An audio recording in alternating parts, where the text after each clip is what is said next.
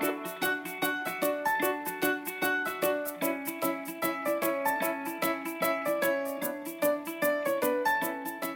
hello there. Welcome to the Happy Healthy Hustle podcast, where I'm going to explore the intersection of health, happiness, and productivity.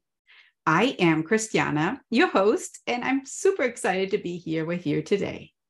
Today, we're going to talk about the art of the happy, healthy hustle. So before I'm really like getting too deep into it, this is my very first podcast, and you might be wondering, what is this all about? So today I'm focusing all about defining happy, healthy hustling. So we want to be successful in our personal and professional lives, but we often forget the importance of taking care of ourselves along the way. So let's jump right in and let's explore this. First up, I would like to talk about how can we be happy and healthy while we are hustling. So I don't know about you, but I can't hustle if I'm not feeling my best. So that's why I'm always making sure to prioritize my health. And personally, I like to eat nutritious food, stay hydrated, getting enough sleep. So that's absolutely non-negotiable. What I'm going to focus on today is just that little bit more that might make a difference and make us even happier hustlers. So what about that happiness? After all, what's the point of hustling along if we're not enjoying it? So I love to find joy in little things, like maybe my morning cup of matcha tea, taking a nice walk, and listening to a good audiobook at the same time. I have my very first guest here on my very first podcast, and it is my husband, Josh. We're married now nearly twenty years, and we are very different. So I would love to see his perspective and what brings him happiness. So Josh, why don't you go ahead, share with us, what are some things that bring you happiness? Wow, twenty years. That time went by really quick, but it's been such a, a joy and a fun journey so far. We've got two young girls that live with us, and we're always constantly trying to improve, or I guess not necessarily improve, but, you know, teach them how to be happy and healthy and, and learn how to hustle. So they're both in high school and middle school right now, getting involved in all kinds of different activities, trying to get them involved in the community. And one of the things that I always talk to the kids dropping them off at elementary school is we had our three rules that we would always talk about. And rule number one, and the girls still repeat this to this day, even though it's, you know, been going on for twelve or fifteen years, is rule number one is always to be safe. Rule two is always to have fun. As long as they're being safe and having fun, you know, the, the rest is going to fall into place. And then rule three was just not to judge other people. So, you know, those are kind of our, our tenets of how, I guess, how we live our lives. Um, and one of my elements of, of how, I guess the thing that really makes me happy is one, spending time with the family, doing different things together. And then my passion for the majority of my life has been the game of golf. And to me, the game of golf really mimics the game of life. If you want to call it a game, you know, you get yourself into trouble. You've got to figure out how to get yourself out of trouble. You can take the risky shot and try and be the hero, or you can take it safe and, and do something that's more calculated. Um, you know, there's a lot of things. The golf to me brings, uh, improves your health. You know, it, it brings co- social connections while you're out on the golf course. You're, you're usually not doing it by yourself. Or if you are, you get a chance to kind of reflect upon who you are and the choices that you make just on the golf course. It can be just a, a time for self-reflecting, and the game of golf can be part of what it is, the activity that you do, or you can really focus on your game and, and improve your skills and things along those lines. So much like what the game of life is, you know, you get yourself into some troubles, you get yourself into some sticky situations. You've got to figure out, how do you move forward? How do you become a better person? And the game of golf to me does a lot of those same things. Uh, throughout the game of golf as well, you're also exercising, you're working out your physical health, and then you're out in nature. You know, golf is a fantastic activity to where put all your, your technology aside if you don't want to have it out there, and, and just enjoy all the surrounding, all the wildlife, the other people that are having fun. You know, it, it's a phenomenal place to be. And during the pandemic, a lot of people came to the game. They realized that this is an outdoor activity. We kind of golf in the, or kind of joke in the industry that we created social distancing, golf did. You could go four hours playing golf with somebody and not actually talk to them unless you really want to. But the other element of it is you spend four hours with somebody. There's not very many activities you get an opportunity to do that where you can really connect, really divulge each other's uh, information and help one another out, or just have somebody to just chat with and, and spend some time with. So, you know, golf to me is, it's really my life in and of, in and of itself. I remember when we were, when Celine, our youngest, was growing up, I came home one day, she wasn't even two years old, and said, "Dad, when are we going to go to the golf course?" She'd realized early that if, if I'm going to try and get close to Dad, we got to figure out this golf thing pretty quick. So um, they've both enjoyed being in the First Tee, which is another great program, you know, talking about happy, healthiness, and hustle. You know, it teaches the nine healthy habits or core values that it does, uh, you know, responsibility, integrity, perseverance, community, self, you know, self uh, motivation, a lot of these different elements that, that help build people to who they are, help us become and grow better community members, not necessarily better golfers, but using the game of golf as a tool to try and help people to improve upon their lives. So that's what gets my motor running, is the game of golf and spending time with family, and doing both of those two things together are very important for me. I love that. And I love that you talked about how happiness is all about connecting, because it could be connecting with loved ones. It could be connecting with nature. It could be that you are chatting with a friend, maybe volunteering. You mentioned that First Tee program right there. And of course, connecting with your inner self. And by the connection, you're essentially really creating that happier you, that joy that you're getting, being happy inside and out. So I couldn't agree more. Connection is key. And I think it's really important to surround yourselves with positive, supportive people that might be inspiring us to be our best selves. So speaking of our best selves, I want to talk a little bit about productivity. So we mentioned the happiness, and now I want to talk a little bit about the hustling part, because it's super easy to get uh, caught up in that hustle and forget about the importance of taking breaks. So I like to work, and sometimes I get completely carried away where I'm like, oh my gosh, I need to take a break. And I call it now more like focused bursts. So I take uh, a while when I'm sitting down, and then I take a short break that might be like a recharge break, and then I'm going back and sitting down. So I, if you kind of like think about, yeah, you know, maybe fifty years ago where people would take cigarette breaks, now instead of smoking a cigarette, maybe you can just get up and stretch, maybe you can go outside, and it's actually super easy to just build those five minutes into your day. And what helps me also is having a good mantra. So I'm going to ask my husband again, what is a mantra that helps you to increase your productivity, to keep you hustling? Well, what I mentioned just a little bit earlier too, is it's just uh, trying to become a better person, or just make one thing today that you were better than than yesterday. It doesn't have to be grandiose ideas or, or goals. Could just be simply just expressing your gratitude for other people a little bit more throughout the day. Or, you know, if it's a fitness goal of, of we're going to do twenty push-ups today, or we're going to do one hundred push-ups today, or some squats or whatever else to improve your, your strength, your cardiovascular nature.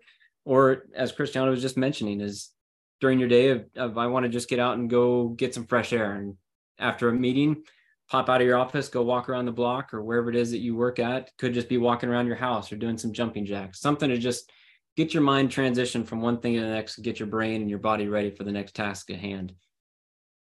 What do you think? I mean, I know you you do a lot of different things throughout your day, Christiana, that, uh, you know, that mix things up between all your fitness and your professor jobs and everything else that you do. I mean, there's so many different things that you get after, and, and you're a true hustler.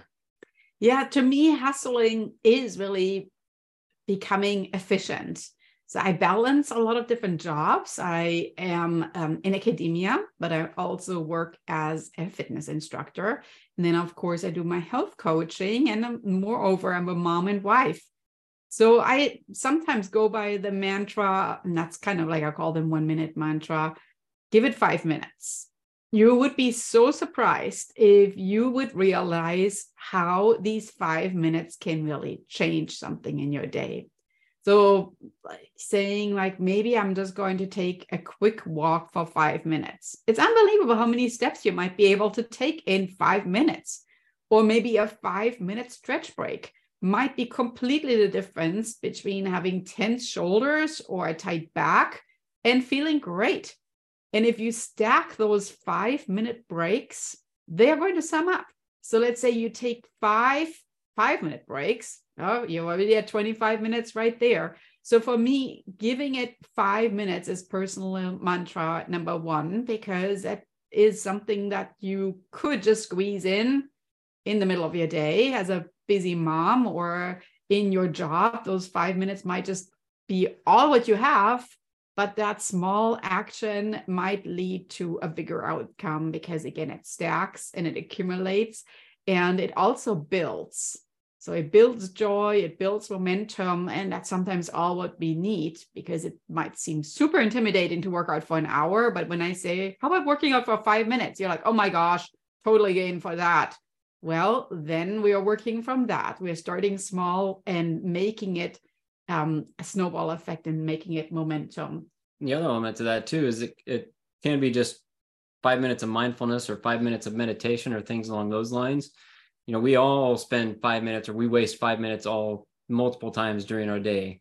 If you can just take five minutes and, and actually focus and almost use that as a meditative state, depending upon what it is that you're doing. I mean, obviously, if you're going out and walking in traffic and things along those lines, you have to be kind of paying attention, but you can just kind of zone out and actually clear your mind and clear your soul a little bit and help yourself out just in a short five minute little break.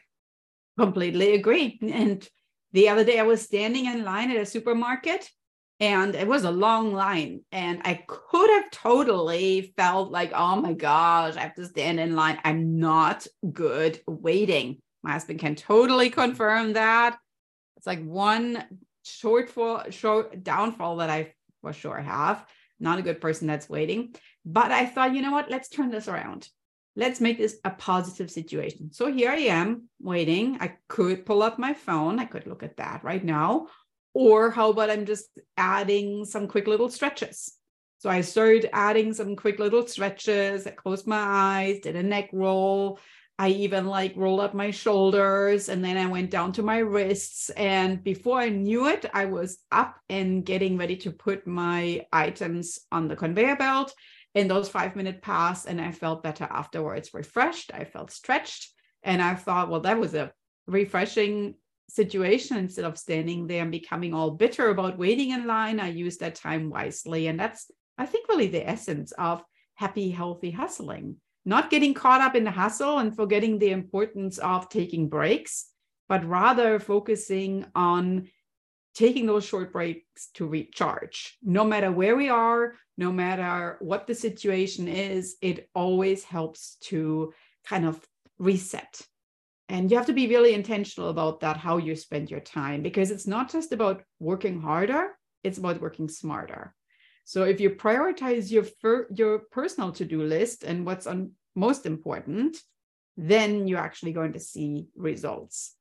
So my husband and I, we also travel a lot, and sometimes we smile when we sit in airplanes and they go through the little safety videos right there, because in the safety videos, what do they always say? What you have to do? You've always got to put yourself first. You have to take care of yourself first. So use that um, mask on yourself and then help others. And as parents, we couldn't agree more with that. So the stronger we feel about ourselves, the more we take care about ours, of ourselves, the more we can sh- model that behavior to our children, but the more it will make us better parents, because of course we are feeling grounded and connected to our inner selves. A lot of times when people ask me, how is it to be a health coach? How is it to be working in fitness? All what they think about is moving your body. Well, that's true for sure, but it's also about mental health. So the mental health doesn't always necessarily even mean that we are moving. It could even mean that we are sitting, closing our eyes, and connecting with our inner self. So it's maintaining that good health, cultivating the happiness, and pursuing our success by finding balance with ourselves and connecting to ourselves in a way that be listening to what our body actually needs on that day. So recognizing that a healthy mind and a body are really essential for our long-term success and happiness.